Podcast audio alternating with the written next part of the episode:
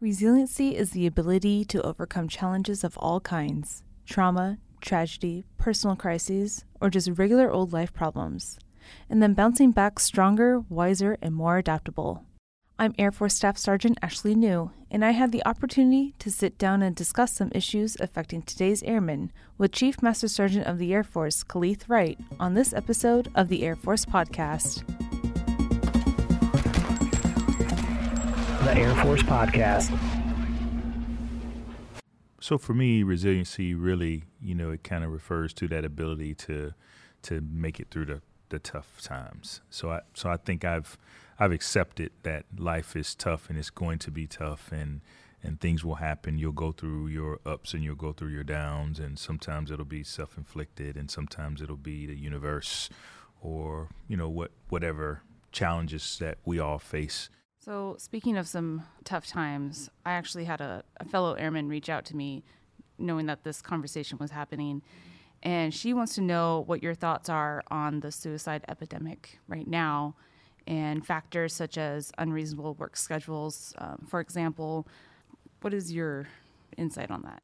So there's probably lots of places around the Air Force, uh, in space, in maintenance, in security forces, in our special warfare that have unreasonable work schedules, long work hours, lot, lots of lots of work, not not a lot of uh, free free time, and I think it's really up to leaders at every level to manage those those types of things to know that okay the mission is important and we and we have to have someone manning these positions and getting this work done but also it's part of my responsibility to take care of your friend's problem. And I don't you know could the Air Force come out with a policy that says um, no more unreasonable work schedules perhaps. Would it solve the problem? I don't think so. Would it make any difference? I don't think so. But could whomever her flight chief or her NCOIC or her squadron superintendent or squadron commander could take accountability and responsibility for that organization, her work center, and say, okay, I think we're this is important work. It really is. Space the space mission force is important, but um, we're burning our our folks out, and so let me come up with some ideas on how to get the work done and how to keep the people healthy and happy and resilient at the at the same time. So it sounds like you're tracking similar situations all over and working towards making it better. Right. So I'm tracking that uh, again all over our Air Force that you know folks are busy and there's there's a lot of work to be done. But I'm also tracking uh, that there are leaders like that, like I just talked about, that um, that find ways to give people the, the relief that they need or the time off or build schedules, you know, um, defenders that have come out of their 12 hour shifts, which really kind of are 14 hour shifts and, and have gone to eight hour shifts. I think I was just down at MacDill where, where they've been able to do that. So this really is, if you ask me, a leadership imperative, not just a leadership issue, but I think it's imperative that that leaders get ahead of this. And and personally, you know, what we're doing is we're trying to make sure that from a whether it's PME or our informal leadership development programs, we build and inspire the right types of engaging leaders that can get after these these problems. What are you hoping to do to retain these good leaders to build up our force?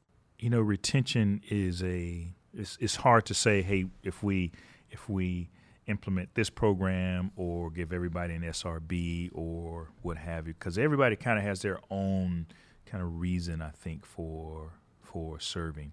And so what we try to what we try to do, um, what I ask leadership at all levels to do again is this is coming like right back to a uh, this leadership imperative is to find out hey what motivates each of these these individuals? How do you give them the resources and the training and the decision space and the ability to be creative and innovative that they need to continue to to serve? And that's different for everybody right? So you you may want hey as long as i have the autonomy to do the types of projects and work with chief wright and and the other senior leaders and be be innovative somebody else might say i'll do whatever you want me to do as long as i get a bonus or as long as I get paid, or as long as I get a, a good assignment. And so I think it's it's hard to say, hey, we we can do this one thing. I guess at that next highest level, squadron command, you know, and beyond.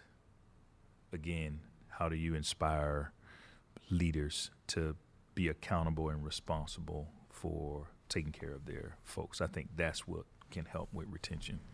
So it sounds like there's a lot of changes still coming. Or is there anything in particular that you're working on we could look forward to in the future? Yeah, so we're always trying to make make things better. So I, I don't know that there's anything specific. Uh, you know, we've been working on the new redesign in our enlisted evaluation system. The officer evaluation system is being redesigned, and right alongside trying to make it better for all of our airmen. We're still working on the indefinite enlistments um, the bereavement leave, and some of those things that really a lot of the things that airmen have asked us about, uh, quality of life kind of issues that makes life better for for them. So we'll continue to to listen. You know, we call it me and the and the chief. We call it squinting with our ears. So we'll continue to listen to the feedback that we get. Again, to to give people kind of availability and access to the help that they need. That sounds great. Yeah, that, that would have been extra helpful considering all the things that I've experienced. So it's really nice to hear positive changes in resources that are going to be available to, to airmen. So. so. how would how would it have helped you? You think? Well, for me personally, um, after being diagnosed with an aggressive breast cancer about a year and a half ago, uh-huh. having these extra resources in place, kind of a a guide, if you will, yeah. to show me along the way, because when I first started everything, uh, it was kind of new. Not very many people in the unit had to really deal with anything like that. So, um, like a s- severe medical condition. And so it was kind of like, well, what do we do now? Yeah. Um, other than me going to my appointments and all that. But on the Air Force side, all the, you know, I guess bureaucratic office things, it was just kind of odd because not a lot of people had experience with it. So, yeah. Yeah maybe having that uh, middle person liaison. Yeah. I mean, you have a good news story though, right? Because I think you and I and I know it was tough. Can't say that I was in it with you, but I was kind of on the periphery, watching and checking up on you, and and I was coming down here, you know, pretty often to to do some work.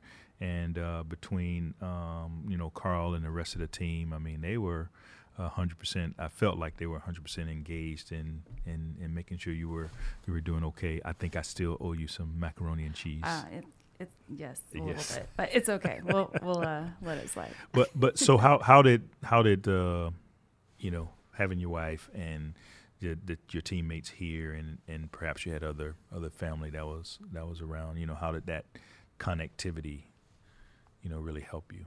It was completely immense. I, I could not imagine going through what I did had I been anywhere else in the world, had I been stationed with different people. It everything happens for a reason. Yeah. And yeah. the fact that I am in the NCR amidst some of the, the best medical care, um, have I have options and and just the the chain of command is has been completely 100% helpful, yeah. which I am absolutely lucky because I've met other airmen who have gone through similar things. Um, I, I, recently just heard about an airman um, who is undergoing chemotherapy for a similar thing, and she still reports to work two, three days a week. And I cannot even imagine having to get up the next day and going into work or just taking half a day to go get injected and sit there for a couple hours and then going in after that. Yeah. I was completely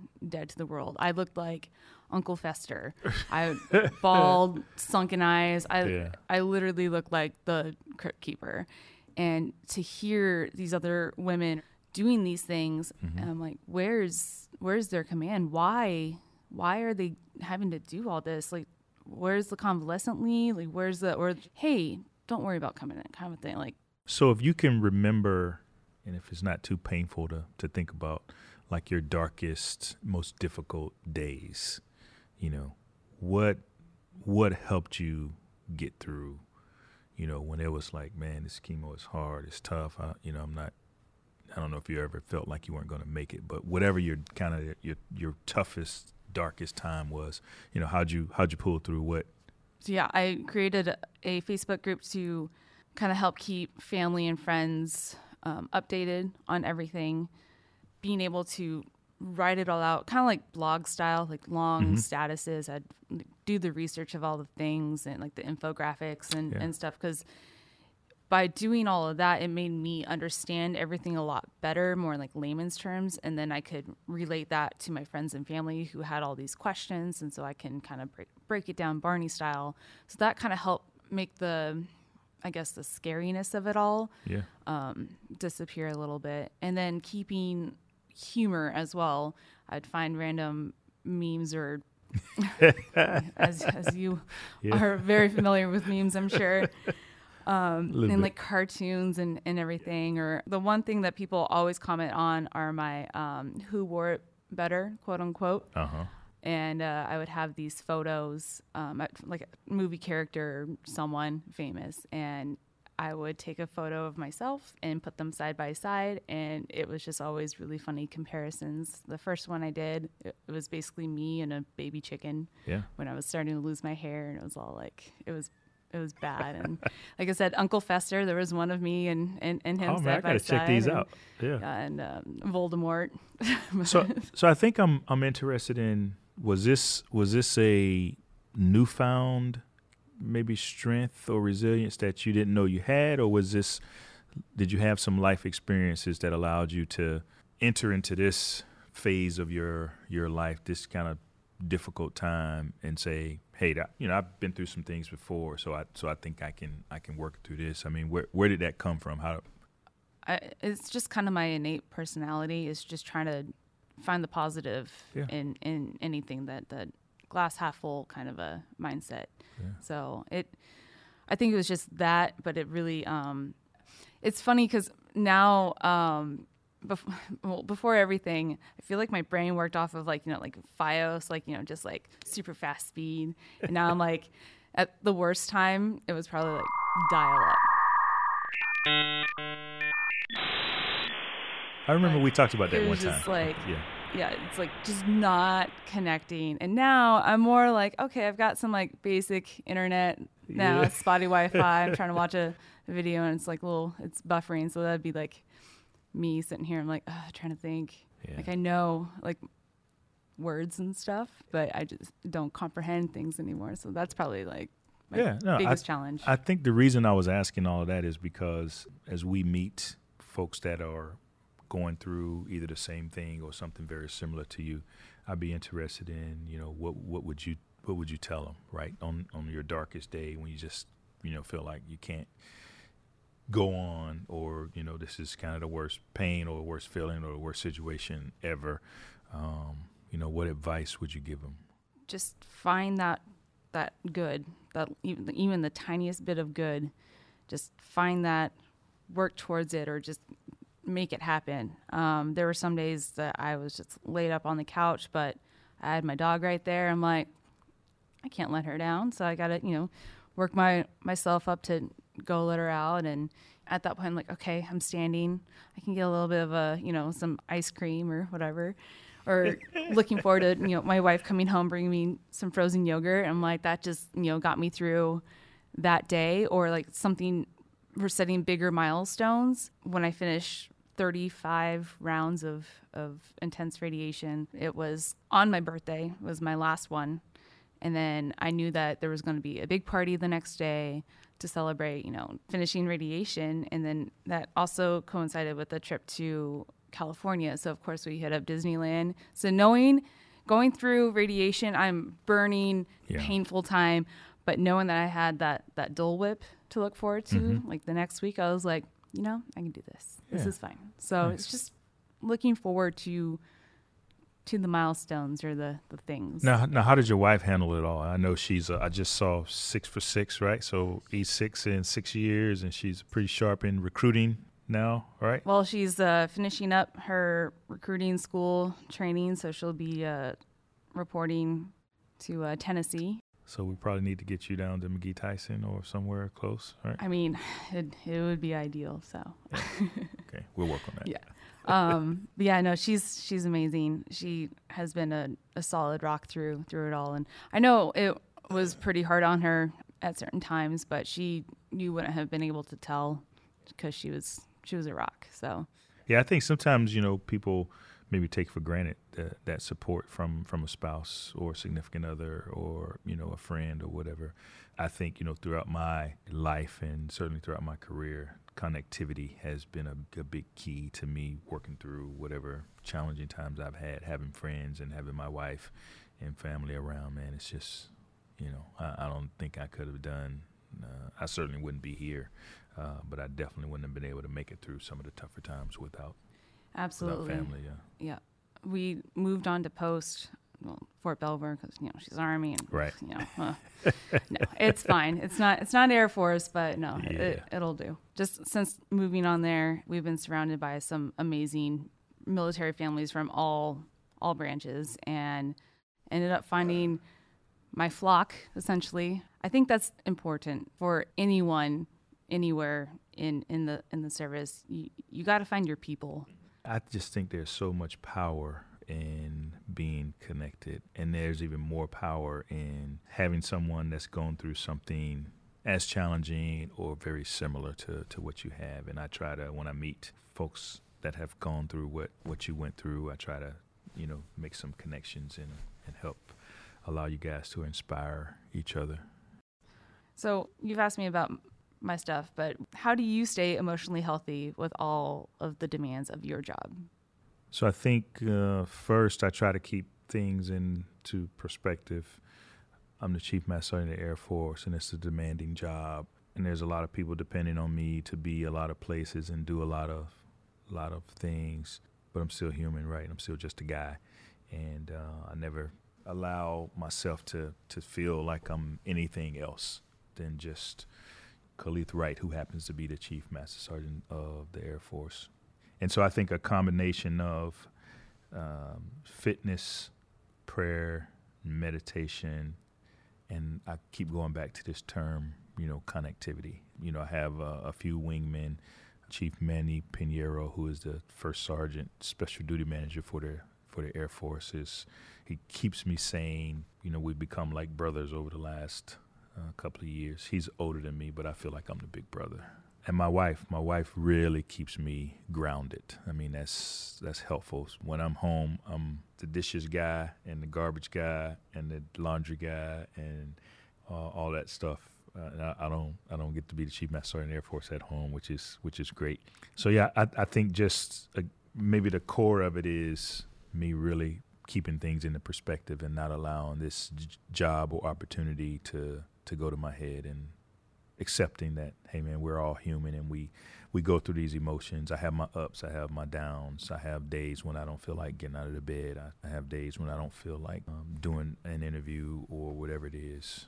Uh, but frankly on those days um, i think of people like you and i think of people like you know some of some of my other friends that that's going through tough times. And i say to myself come on dude if they can do it you can do it. So just get your butt up and you know, make it happen.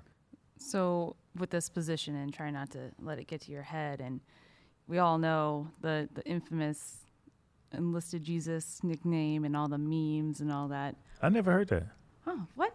Oh, no. yeah. Okay. What is it again? No. so, how, what's your what's your uh, take on all that? Uh, so it's uh, it's humbling, is what I what I would say is I think I understand what where it comes from and what it means. I think you know our airmen are appreciative and supportive of what we do. It's humbling to have somebody think of you in that in that way. Uh, it's funny uh, just seeing some of them, seeing how good they've gotten over the last however long it's it's been since they started making the memes. Um, I do worry a little bit about um, religious sensitivity for you know it, I don't it may not be funny or or humbling to to everybody. You know some people may see it as uh, a bit offensive. So I just tell people to keep that in mind as as they share these memes or create these memes and and whatnot. And and I personally try not to promote it, right? So I'm okay with people people doing it, but uh, I won't I won't autograph or you know post any of that stuff on any of my social media accounts. But but I but I am really really humbled that folks think of us in that in that positive uh, of a light. Is there anything else that you wanted to touch on today? This has been good for me. I'm always inspired whenever I get a chance to to to talk to you. I mean, I've kind of people don't know this unless you told them, but you were the first person to interview me when I got this job. That's true. And uh, hopefully, I've gotten a little bit better since the you know you taught me a few things back in back in the day. But uh, so this is exciting. It's exciting to, to to see you back here in the office and and doing well. And uh, really, just want to take this opportunity to say thank you, thank you for what you do, thank you for being such an inspiration, thank you for helping out uh, Boo and and inspiring so many other people. Um, so I get the memes and, and all this other stuff, but do you do you see yourself as a hero, a shero, an inspiration to to other people? I wouldn't necessarily say a hero, but I do see the impact that, as small as they may be um, here and there, my character is to help. So just seeing other people go through similar things or being able to reach out and provide the resources that were given to me. Um, yeah, I, I definitely would not call myself a hero. I would like to continue develop at least like a speech or something because I know that I could do more Mm-hmm. down the road. I just have to get my head all straight on Yeah. again. Just be an advocate for other patients. For example, the Wounded Warrior program. Uh-huh. I've heard about it. Yeah. I knew it, it existed. I just didn't realize that I immediately qualified for it the day of diagnosis. Wow. So had I known that, we could have put in the referral because an airman you you can refer yourself. You can have your commander do it, supervisor, another airman. It doesn't matter. One page application that you send up gets signed and it got reviewed within 24 hours and like, hey, welcome to the program. And it set me up with a case manager who had 25 other resources lined up, like VA, medical, and all these things that I had been struggling with trying to figure out and find out on my own when all it took was one piece of paper and meeting one person and then now I'm set. Yeah. So things like that, trying to help spread that word of you don't have to be wounded in combat to Right. qualify. You, get cancer, you some other illness or a training accident or whatever, you, you pretty much qualify, and that's a good portion of of the force that don't even realize that this resource is out there and they can use it. Yeah. I, I guess I do have another question though. Can we say you've kicked cancer's ass? essentially i'm in remission but the first the next five years are are the critical moment Yeah. just because of the the rate of a Right. re- reoccurrence rate sorry the reoccurrence rate in the next five years is still about 75% so once i hit that five year mark we could say i'm i'm pretty good to go for for life so We we're just gonna say you kicked cancer's yeah, ass, right? okay. yeah we'll go that. So how much of of that is science and technology and medicine and what percentage of it is will and determination would you say was it just hey I was just a the guinea pig and the doctors and the science and the medicine did it or I was determined to not allow cancer to win. And and so I, how much of it do you at least believe you know your success has been? I feel a good at least 75% of the science and the medicine. Mm-hmm. If I didn't have a good chunk of the will or motivation, I wouldn't have gotten out of bed to get to that next Yeah. treatment. Had I not pushed through to get the full treatment, who knows? Mhm. The outcome might not have been quite as favorable. Uh, The majority of it is definitely the, the medicine, the science, but their solid, you know, quarter chunk at least Yeah. is is that will having that support system. My house would have been a mess. I would have been eating. I don't even want to know had it not been for neighbors and friends constantly coming over and making me good home cooked food to keep me nourished and, and healthy as possible while going through Yeah. treatment. So yeah, a good a good chunk of it is that support and that motivation to get through.